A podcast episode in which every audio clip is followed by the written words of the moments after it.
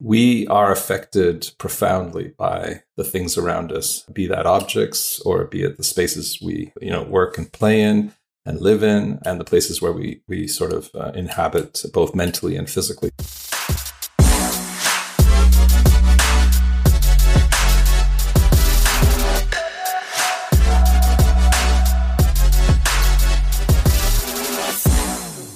And welcome everybody to another episode of Partners in Time, the podcast where we talk to extraordinary personalities around the world of watchmaking, of form, a timekeeping, and aesthetics to really get to the bottom of what makes them tick and what brings our two areas together.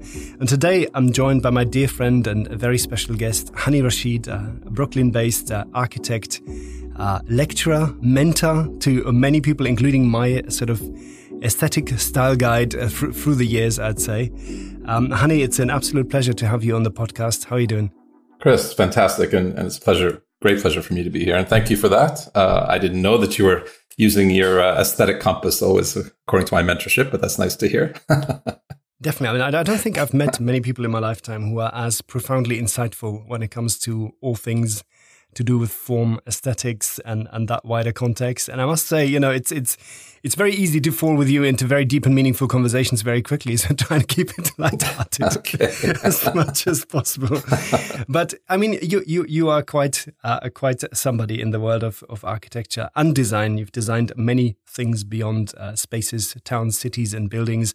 Uh, but maybe for our listeners, give us a little bit of an insight into who you are, your story, and, and what connects you to the world of timing and architecture, really.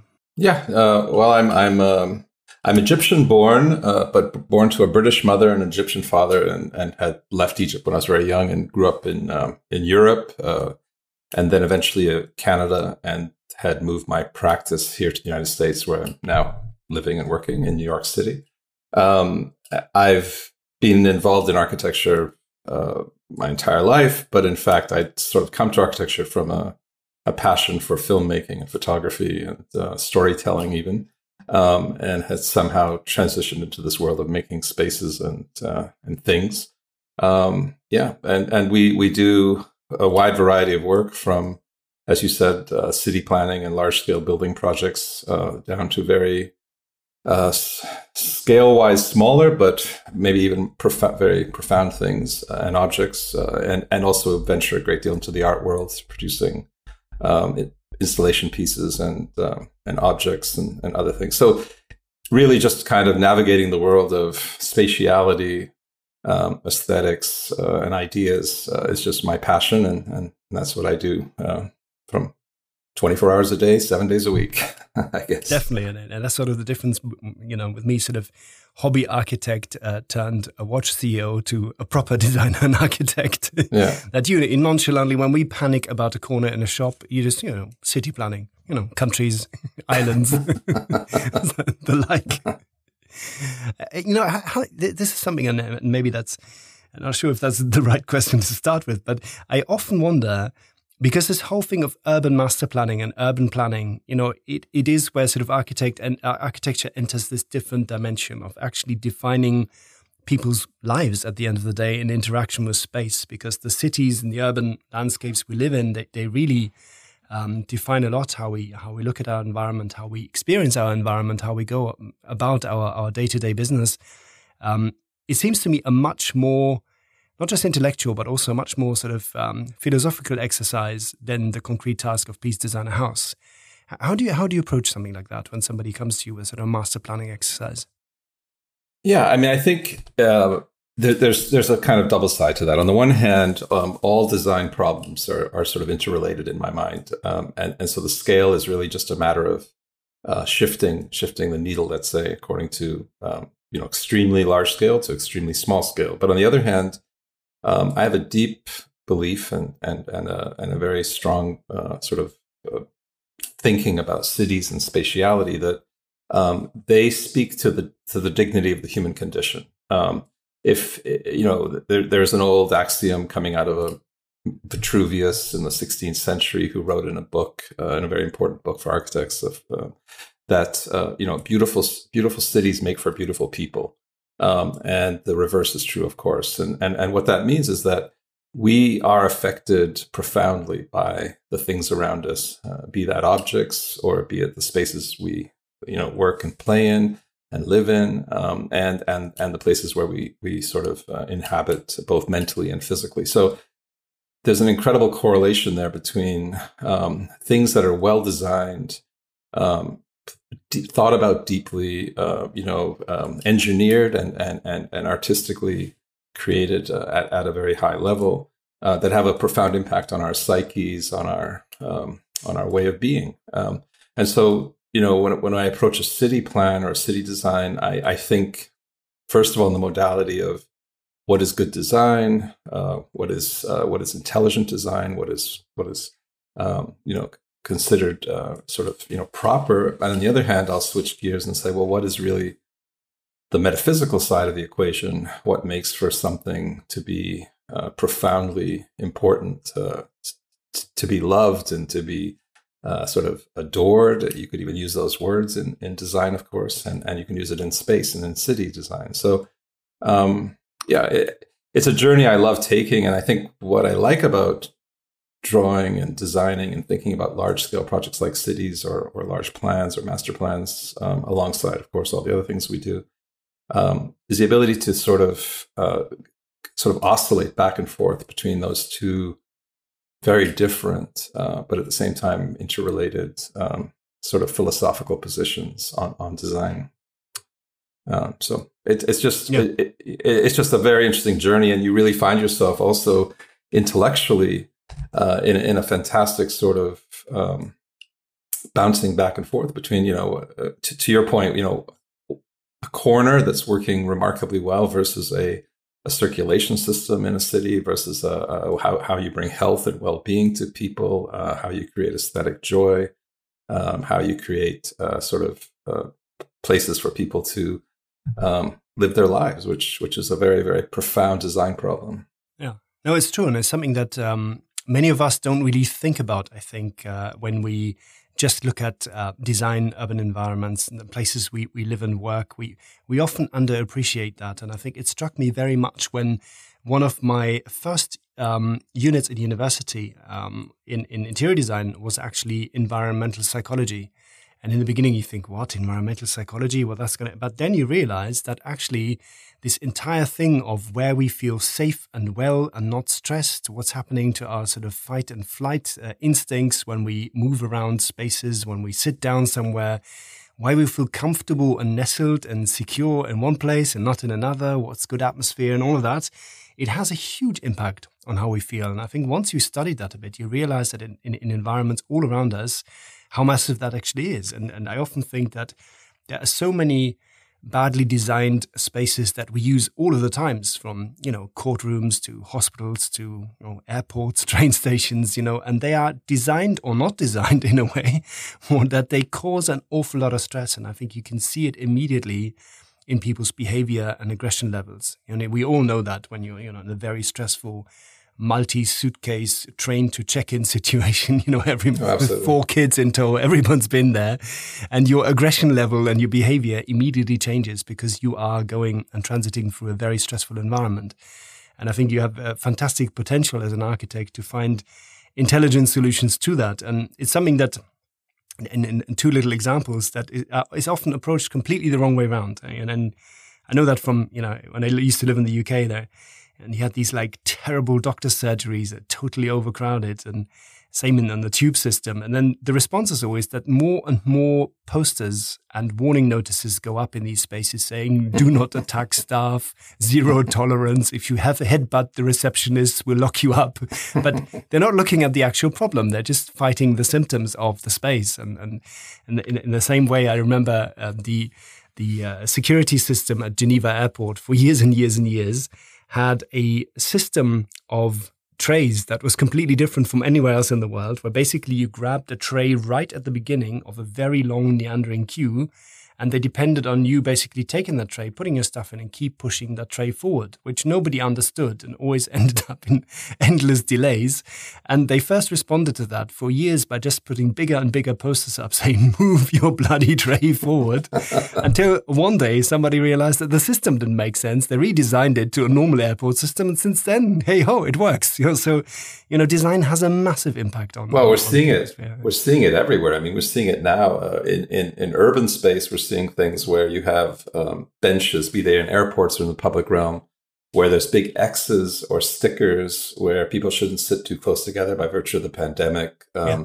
So you see all of this kind of misguided adjustments and tweaking of bad design uh, to to to try and remedy the situation, as opposed to getting to the root of the problem, um, which which which has to do with what we just discussed. You know, it's interesting because I was just thinking as you were saying that. Um, you know, I had I had a I had a, discussion with a very close friend of mine who's a pretty high end uh, scientist and one of the actually one of the probably the most brilliant people I know uh, in in the in the realm of science and invention. Um, but it occurred to me in our conversation that I, I accused him, I accused my friend of saying, well, you know, the problem with your world is you you forget what it is. You're not looking at it from the humanist point of view, humanist traditions, humanist history, and so on. And he said to me, What do you mean by that? I said, Well, you know, we live in a world which is quote unquote engineered. We, we rely on science for everything. We rely on science to get us from one place to the other, that our cars work, our bridges work, our our roads work. Uh, you know, technology is, is a giant driver in our world. Uh, look at us now on this on this uh, in, you know talking to each other in this podcast. It's it's all about technology, but we forget because we're overwhelmed and seduced by technology that there's a flip side to all of that, which is the human the human condition.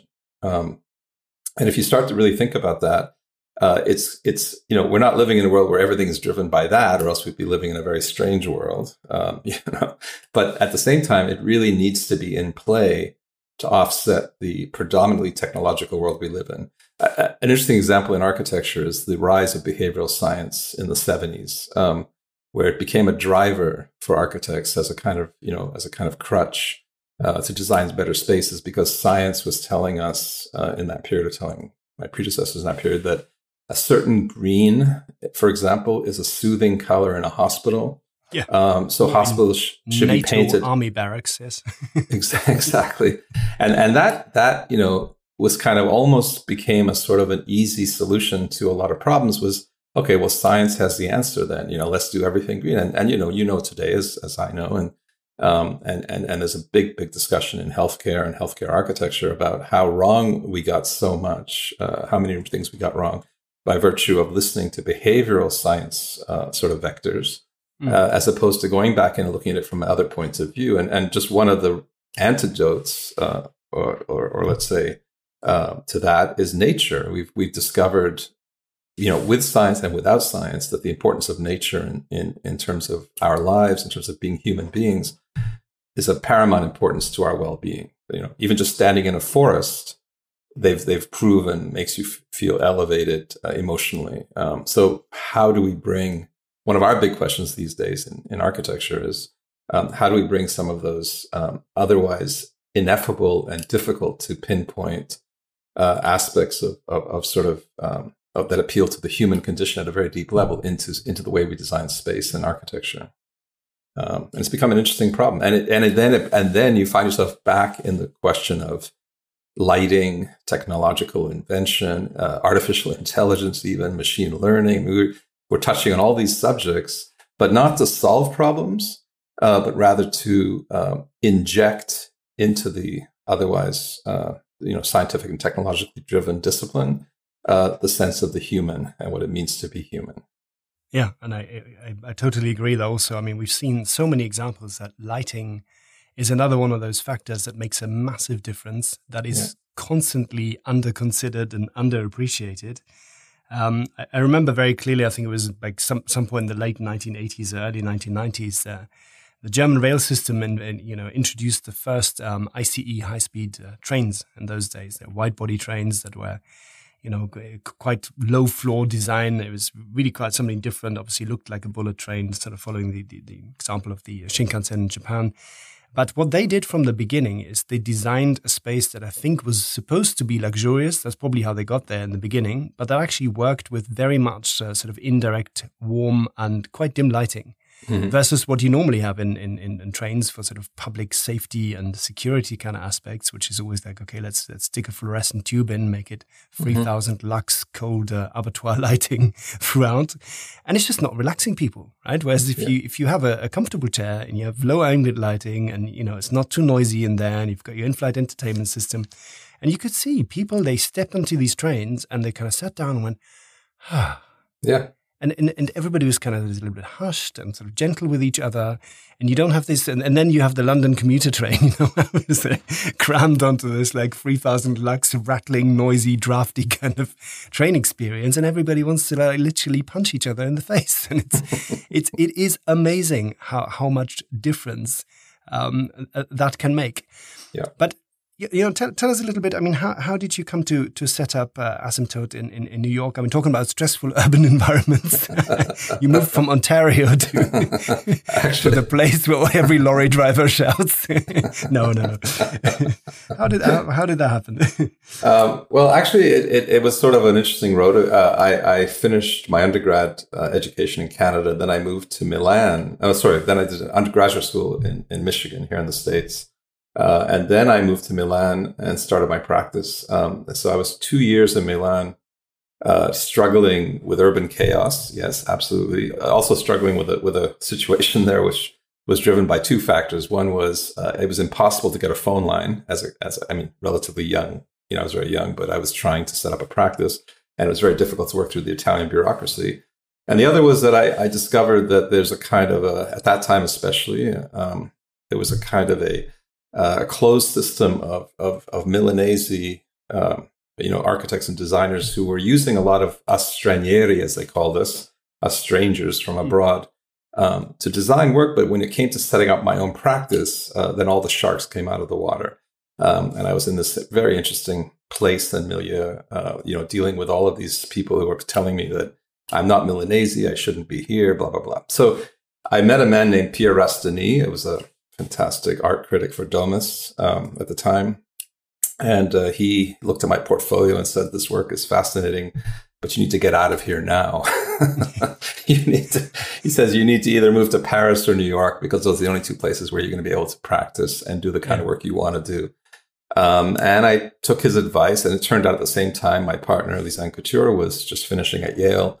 Uh, and she wanted very much to live in New York also uh, and hated Milan, actually, at the time um, for, for many of the same reasons. And so we decided to to come together here to New York and start start a practice, start Asymptote. Mm-hmm. Um, you know, and we chose actually just as a side note, we chose a name. Asymptote. well, we chose it. It was an interesting story because I, I was looking desperately for some kind of a name for a practice in a studio that would that would be, you know, that would indicate what we're trying to do both in the art world, the technology world, and the and the architecture world at the same time. And um, I read a I read this fantastic um, uh, Baudelaire uh, novel uh, who had said that the women of Paris are like asymptotes, and I thought, okay, that's very interesting. Is that sexist or is that poetic? And as I looked more into it, I realized that um, there was a kind of profound philosophical um, uh, tradition around the notion of the asymptote, which is for any of the audience listening, is, is basically who don't know, it's probably everyone does know, but um, is a mathematical term of the convergence of two lines, a hyperbolic curve and a straight line at infinity, which sounds like a non sequitur because the two converging lines never actually meet. They continue to get closer and closer together, but they don't actually touch. And I thought that was a very beautiful and profound word um, that's, that's that is both mathematical and scientific and extremely important in math um, and in physics, but at the same time, very, very philosophical and, and, and, and, and, you know, yeah, profound. And so we chose the name. And then, of course, I remember thinking, well, wait a minute, I just read a story about a man named uh, Mr. Eastman who had got his guys together in, in uh, Rochester, New York. Uh, many years ago, and got a group of marketing people together and said, I need a name for a company that means nothing, uh, but can be pronounced in every language. And they said, well, what about mm. Kodak? and yeah. and that and that became the brand. And I thought, well, okay, well, this is typical of my radical thinking in that period. I said I want to meet a word that nobody can pronounce in any language and means everything. Yeah, I was going to say. And from that day forward, you had fun spelling your email address over the phone to and, people, and especially working in other countries all over the world. I mean, uh, the pronunciations I put up with on that on that word and the inability to pronounce it has been fantastic. But you know, it's stuck and it's still with us, and it means a great deal to me. Um, and it means a great deal to me also because Lise Anne and I are, uh, you know, a man and a woman working on a practice together, uh, who in fact share every aspect of the practice. But at the same time, we, there's a kind of a and I don't want to sound too too dramatic here, too poetic or romantic, but the idea of the asymptote being something that converges at infinity and never actually touches it's uh, a bit is disappointing is, in a marriage, isn't it? no, no, it's no, it's the contrary. It's a, it's about it's about infinite desire, and that yes. and that is a very interesting uh, notion, both in terms of relationships, of course, for all of us uh, to have that constantly being there, but also in the work. I mean, for me, the idea, and you asked at the beginning about all the different work that we do, from design to cities to objects to art. Um, I I am very much always in the asymptotic trajectory uh, of working towards these ends. But the idea of actually anything closing is something I dread, uh, mm. and so that's that's where the the uh, the term is is kind of profound. Yeah, absolutely. And it talks a little bit about being on, on a kind of eternal journey in a sense. And by the way, we made it almost to 20 minutes without going totally deep and meaningful. But here we are. Sorry. Past the red wine. no, but it's true because, you know, and, and that's something that I always identify with with IWC quite a bit. It's, it's about this journey that, you know, where, I mean, we have this, uh, tagline, uh, of course, the journey is your destination. But there's a lot of truth in that because, you know, this idea of finishing something for good is, to me, is a very daunting one, you know, because that moment I'm going to be terribly bored when you've literally can sort of, you know, sit up and sit back and go, I've done it. Here we are. Job done. Goodbye. Then that's quite a scary thought. And I think, as you say, I think we, we strive for this idea of perfection that we have in our mind somewhere. Um, whenever we look back at anything we do, we say, okay, maybe that was a seven or an eight. And then we, we know we can do it better next time, want to do it better, next well, time. Well, I mean, the, the very joy in life, the very power and profundity of life is the constant search uh, and the constant, you know, and, and always having desire. Uh, and, and that's, that's really what drives all of us, uh, you know, to, to be, um, to, you know, no matter what our whatever we whatever we do in life or however we live our lives. But I think it's this idea of constantly a search. Um, some people take it to a very dramatic level. I mean, explorers and others, and others of us, uh, you know, find it in, in, in creative work. Uh, some find it in business. I mean, but it, it's for all of us extremely important. And closing it down is is something I think we all, and I hate to use the word, but I will say it, existentially dread. yeah. So maybe that's that's really key, and it's it's and it and it makes for it makes uh, for a, for a, um, a, kind of wonderful journey. That's what life is. Um, Absolutely. Now, one of those, I mean, the project that where sort of I first came across your work, sort of very physically, literally, indirectly, is of course your your, your Yas Hotel in, in Yas Marina in Abu Dhabi, because that was uh, literally the place where once us starting with Formula One, me attending the first Abu Dhabi Grand Prix, but probably back in 2017, I think. And I was immediately struck by the presence, and, and I think I said this to you many times, but it's not just the the, the sculptural form and the presence of that that building uh, on Yas Island, but it's also the the the degree to which this creates a sense of place in this otherwise sort of newly developed bit of Abu Dhabi. And Abu Dhabi, obviously, for, you know, most of you will know, but it sits across many different islands, so it's it's kind of difficult at times to figure out, you know, what center and point of convergence means in a place like that, that is sort of interconnected by thousands of roads and, you know, a bit of residential and office bits and so on. But this entire Yas development is really beautifully, beautifully anchored by that uh, Yas hotel. So, so talk to us a little bit about what, what sort of went into creating that particular execution, that project. Yeah, I mean, it was a, it was in a way, it was kind of a, a, labor of love when it when it started because I was so happy to. Um, to, well, okay, let me, let me, backtrack. We we got a call one day. We were doing a tower called the Strata Tower on, in Abu Dhabi, and we got a, we got a call um, and said, you know, um, I forget which sheikh it is, but one of the sheikhs had looked at the proposals for the Yas uh, for the Yas circuit um, and was very unhappy with the with the uh, hotel design or whatever because he wanted it to be a kind of a uh, you know a, a, sort of an important global presence as a mm. building and, and the Formula One coming landmark, to Abu Dhabi yeah. yeah landmark and, and the Formula One coming to Abu Dhabi was very very important to to to the Emirati and to uh, to, to, to these people so could we have something more interesting and I the story goes as I got the call it was sort of so he walked in the room. He said, I don't want this project. Find me an architect now. You have five days and left the room. Um, at which point we get this frantic call and they said to us, you know, we're going to, we're going to run a competition. We've picked five of you around the world. Uh, you have five days to, to produce an idea for, you know, that, that could, that could be, um, you know, important and it could work. So we immediately sat down and said, okay, well, you know, the amazing thing about this project uh, at that time was the fact that we had a tabula rasa to work with. I mean, it was essentially Yas at that point. Yas Island was a desert uh, and and land reclamation uh, in the water. Um, we had a, um, Formula One circuit that was already designed, of course, and, and beginning to be implemented. And we said, okay, so what do we do? Number one, we said, you know, we should really dredge and create a marina um, so we should somehow fuse, um, you know, yacht culture and marina culture with racing culture. So we we talked, we designed that, and then the uh, the second thing was the experimentation, and this is where I was saying earlier about kind of jumping from science to art. Uh, we said, okay, the first move we made, the first sketches we made, we poured a kind of virtual liquid mercury. I know this sounds very strange, but we took a, a program that we were working with at the time, a software program, and developed a, a liquid mercury viscosity, let's say, and, and texture, um, and then poured it over the land and the and the marina that we were bridging the track, um, and produced this kind of aerodynamic um, form, this kind of bulbous form.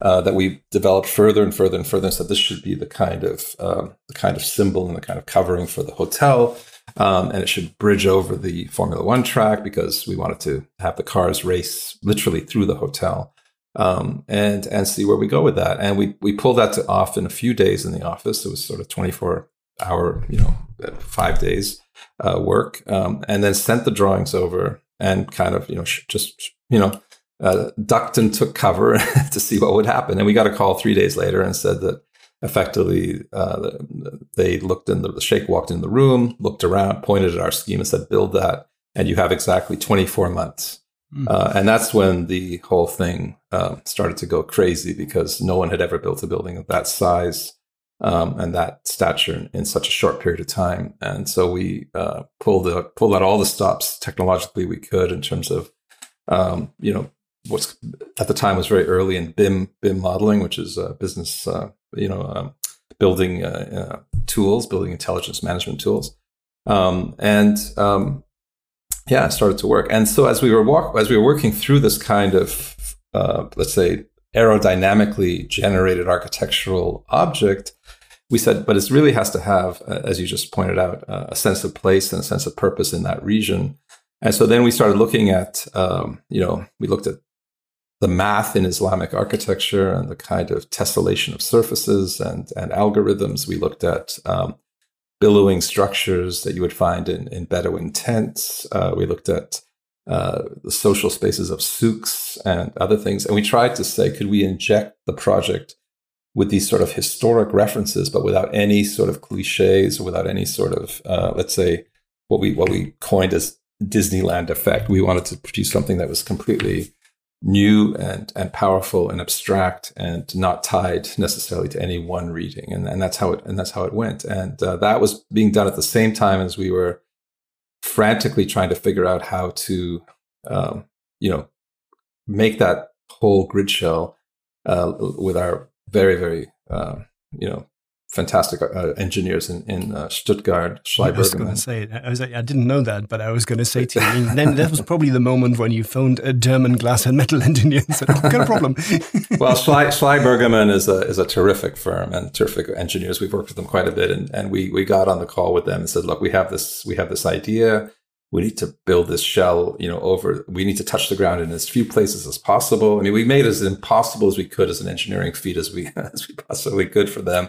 And off to work they went and with us. Um, and, and then there was a kind of a fantastic, I'll never forget, it was a fantastic sort of Apollo 13 moment where we all gathered in Vienna uh, with the construction methodology, with the with the uh, with the sort of uh, material engineers, with the modelers, and we together brainstormed the the way that this whole building could could sort of sit on seven points actually um, and, and, span over 500 meters. Um, contains 5,682 uh, you know pieces of, of glass of different dimensions, ranging from a half a meter to four meters. Um, you sound like you had to clean them before the opening. and then the cleaning, the cleaning is a fantastic story because we had a meeting and I was told, um, you know, uh, to ask to, to, bring scenarios. We brought a bunch of, of, of, specialists in and we had an idea to robotically clean all the glass, have robots on every glass. Uh, and then uh, someone in the meeting just looked at me and said, no, no, no, we're going to use repelling mm. and that's how it and that's how Job it works. Done. There are people avoidance rather than yeah, exactly. but so, you know, what is your view on? Because I, I often wondered that whether, as an architectural designer, being given too much time is generally not a good idea for creativity. what, what, do, what, do you? I mean, is that something you've observed? Because I often think like if you're going to have a good idea about something, it's probably going to come quite quickly in some shape or form. And if it doesn't come, it's probably not going to come six weeks down the line either.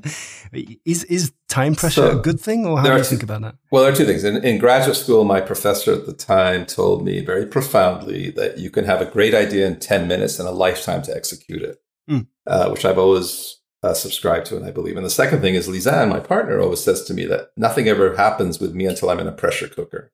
Yeah. Um, and and getting in that pressure cooker and yeah, getting I'm to that same, definitely. Yeah, getting to that point where there are no more you know, there's there's no more doorways no out more of this excuses. thing. No more excuses. No okay. more. 11 a.m. Go. no more bike races to watch. Yeah.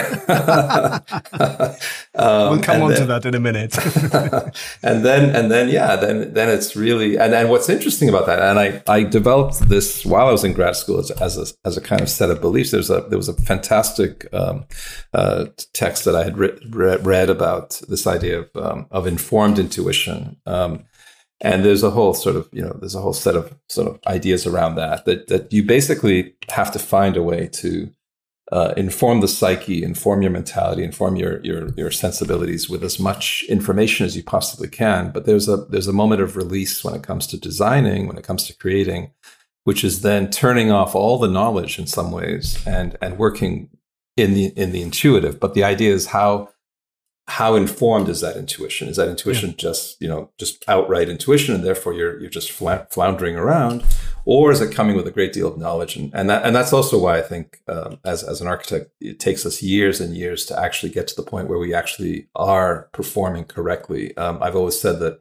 almost everything I did uh, from from the time I graduated until the last say ten years um, was kind of just dress rehearsal for the practice that I have now uh, where we're sort of hitting our stride, um, you know, uh, because it takes so much um, of sort of filling up that cup, so to speak, or filling up that reservoir with with with information to the point where you where your intuition is actually profound and and and and considered and and and precise. Yeah. So getting in a situation of being under extreme pressure um, is kind of building up the the the, uh, the sort of the tension on that um, on that intuition that's ready to be released. But the whole question is, and I think this is important for all creatives and, and all all of us out there who who have to come up with solutions, um, is trusting at some moment, uh, learning to trust that uh, aspect and not sort of stopping yourself, you know, mid mid uh, mid work or or midstream and saying, oh, but but I don't know where this is coming from. I think it's the opposite. I'm actually yeah. very very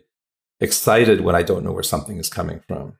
Yeah. Um, no, absolutely. And I mean, what I love about this building, and I mean, I'm sure many of our listeners will, will know it well, it, it's a, a, building that looks fast. It looks dynamic. It looks like it's in motion. It generates emotion that surely makes that well, together with a turquoisey um, sort of uh, anti-slip lines around the racetrack. Well, I'll, tell, I'll tell you a, a, fantastic story on that. Mm. We worked with a fantastic guy, John Bullo, who was who was really the client and the kind of the, the who, who just stood behind us 100 percent on that project. and I had to show John and and and some of the local uh, sort of he was the CEO of Aldar at the time. I had to show him and a few other people uh, how the project looked um, with the video signals. We were because it has five, you know, all all those windows have also a, a 36 million color pixel projector on them. so we can send video streams from New York uh, or from anywhere to, to the building surface and it plays them. So we decided to sit in the desert. We went out to the furthest grandstands at the track. And I said to John, okay, it was the night. It was now dark. I said, okay, John, watch this. And I called New York. I said, okay, put the video on. And the video we sent over was the building in a wind tunnel at at 280 kilometers an hour. Um, and we projected that onto the building uh, sat there in the desert and watched the building uh, racing through the desert 280k an hour, and and that was a thrilling moment for yeah. that project. uh, no, uh, amazing, and I, but I, I relate to that time pressure on that because it was probably the most aerodynamic thing I've ever designed was actually our our engineer wind tunnel booth back in uh, 2013, and it was one of those situations as well. I think it was 8:30 in the morning, and um, one of my dear bosses you know, put the gun to my head, sort of proverbially, and just said, okay, by 11.30, we need to have the design or else. and then I just said, okay, I lock myself in, uh, I have a go. And, and, you know, that worked out. And then you say you have a lifetime to execute once you've got the basics in place. You can work on all the details, but sometimes you need that time pressure to actually come up with something that oh, is no. like not too overthought. yeah, yeah, no, absolutely. Absolutely. And the other thing I, I noticed, um, which I find very um, particular about this project, and I'm, I'm, sure others of yours as well, is there's there's there's a new generation of architectural renderings that I've really seen emerging mainly in the Middle East and in China, which are usually in sort of uh, half lit um, you know dusky conditions where you see all the lights on and everything's fireworks and you know sort of water fountains and, and these buildings look incredibly beautifully lit yeah. until you actually get there and it's usually yeah. like a dull gray hazy day and all you see is steel and green glass and it all looks terribly dull absolutely, and y- your building is one of those that actually looks like that in real life like when you're actually there and, and the race is on and you know, the sun goes down as it does in the middle east quite early on um, and suddenly this thing comes to life with the lighting and does actually look exactly like it did in the renderings. And it has got that presence to it. So it's not just sort of um, rendered to theme park level and then no, that, that, being... that, makes me very happy to hear because in fact that's that's been the whole quest for us. I mean, I, I again the reason that I, I work in the art world as well as the architecture world and the design world is not because I'm trying to do multiple careers. It's rather they, they're they're all ways to research um, the thing that I'm the most interested in, which is you know creating interesting objects and spatiality. And so um, the idea of of sort of you know serving or probing the phenomenological or the phenomenology of something is so important to me and to the work that what we do is we've we've have a, a pretty interesting track record that most almost all the buildings we've built are better in reality than any rendering we produced. Um, and that's become a kind of mantra for me in our practice. Uh, that the, the renderings, of course, are photorealistic and spectacular and seductive, but the phenomenology of something, the way something acts in real space, in real time, against the glint of the sky, against a particular, uh, you know, sort of, uh, you know, state of mind. Even I mean, there's so many other things that that drive the way we see physical space. To get that into a project demands uh, a kind of uh, a hard hardcore research and and development of of these other principles of design that are not necessarily quantitative. It goes back to what I was hmm. saying before about being humanist. Um, so it's really it's really key. Right now, I'm working on a project in Budapest. Uh, this morning, before we came on this, I was looking at uh, with my with one of my designers. I was looking at the way that we are going to um, light the building and and sort of work the building from day to night and through the transition of twilight and dusk and so on. Um, and we're sitting here looking at you know very strange conceptual videos on the screen of tests of of hues and variations and and sort of um, uh, again phenomenological kind of uh, things. Uh, that at the end we have to figure out what the technical way of implementing that is, and there's no way to get that in a rendering. Mm. At the end of the day, it has to be the actual effect that will take place. We can do renderings that, that kind of get close to it, um, but the reality of something, um, and, and, I think this is something also to just to, to, speak about, you know, what, what, what IWC is, the reality of something uh, carries with it uh, all of that research, all of that history, all of that sort of uh, pedigree uh, and, and depth that, that that comes out at the end in something that that yeah. way is way beyond what you see in a in a kind of um, you know, and, and no matter how high end the rendering is. Yeah. yeah. Well, you just stole my beautiful segue. I was looking forward to that. Sorry. no, but no, but it, it is you know, and I, I, often spoke about that also because of my my uh, background in, in design. That really in the watch world, um, it is exactly as you described. There is no amount of rendering and visualization that can give you a realistic impression of a product on the wrist like a mechanical watch. It doesn't work. Right, right. You know, you can you can look at proportions and angles and materials and colors and stuff, but in our world, every single little light reflection, the feeling on your skin, it makes so much difference. The feel of a material, the feel of the leather, of the metal, of the titanium on your wrist, it makes a massive difference to how you perceive the product. That yes, we make photography and rendering to plan, and we, we do it obviously to to get people interested and excited about watch designs. But you know, probably most people who bought a mechanical watch can can testify to that. That the, the moment you put this thing on your wrist, it is something completely different. And also, there's a huge personal component because either you as a human being connect with that product and you go, oh yeah, I feel at one with it and this I feel right with it and it works on my wrist, or you think I absolutely love this watch, but I can't wear it. You know, and there's there's many watches like that for me where I absolutely love the design, hate them on my wrist. and yeah, I think yeah, that's that's no, uh, that's maybe um, you know where, where where those two approaches are very very similar in that sense. No, there's there's a really strong correlation between um, what I was discussing earlier about sort of uh, the antidote to technological, um, let's say, obsession. Uh, also, uh, on the flip side, the the, the humanist um, condition, and, and and and it's really interesting the correlation between let's say a a watch or an object that predominantly exists as a seductive rendering sorry excuse me um, but has no physical or metaphysical presence in reality when you actually deal with it because it doesn't it loses its depth. In other words you're wearing a rendering right? Mm. On some on some digital watches, yes, like the you know, AR try-on.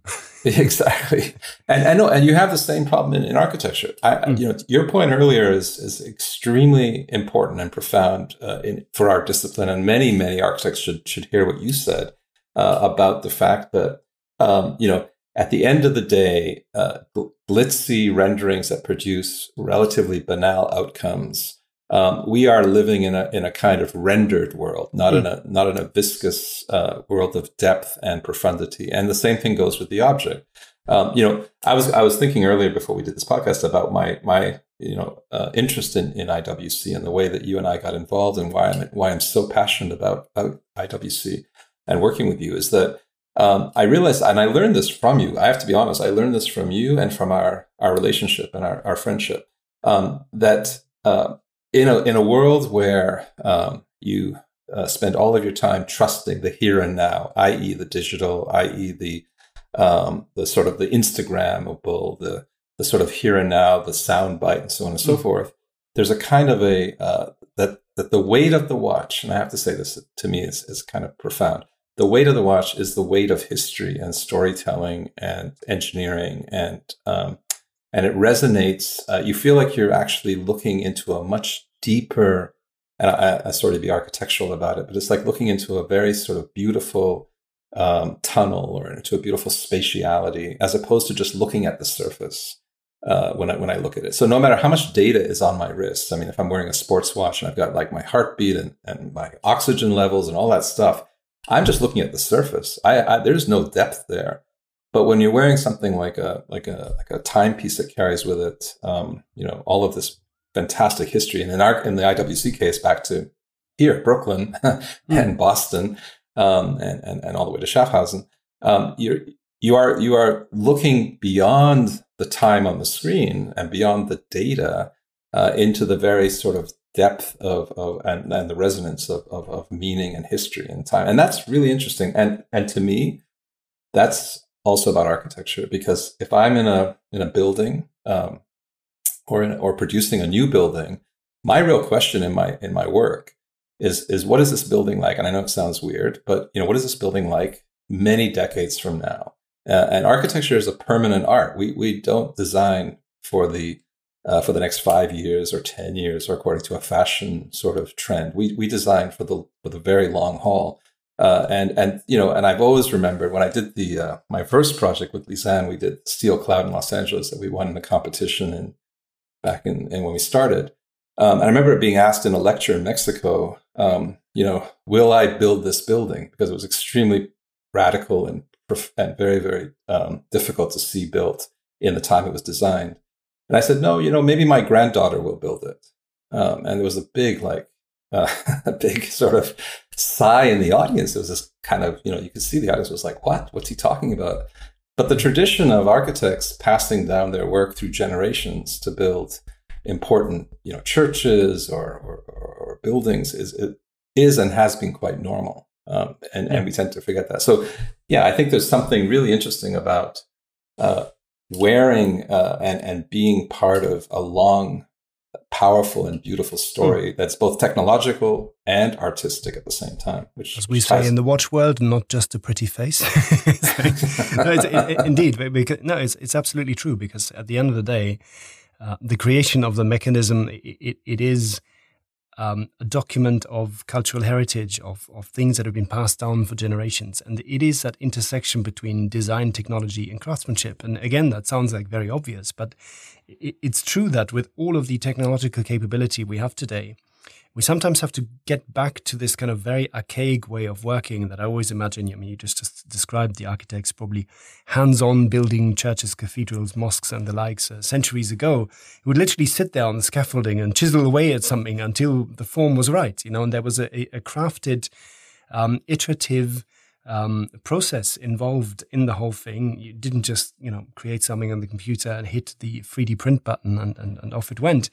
It was a process of actually feeling then from, from concept in your head to the finished form. I think we all know that from Lego, maybe in a sense. you know, you start off with a rough idea, but then the process of doing it actually turns it into something that goes much further than probably what you wanted to do in the beginning.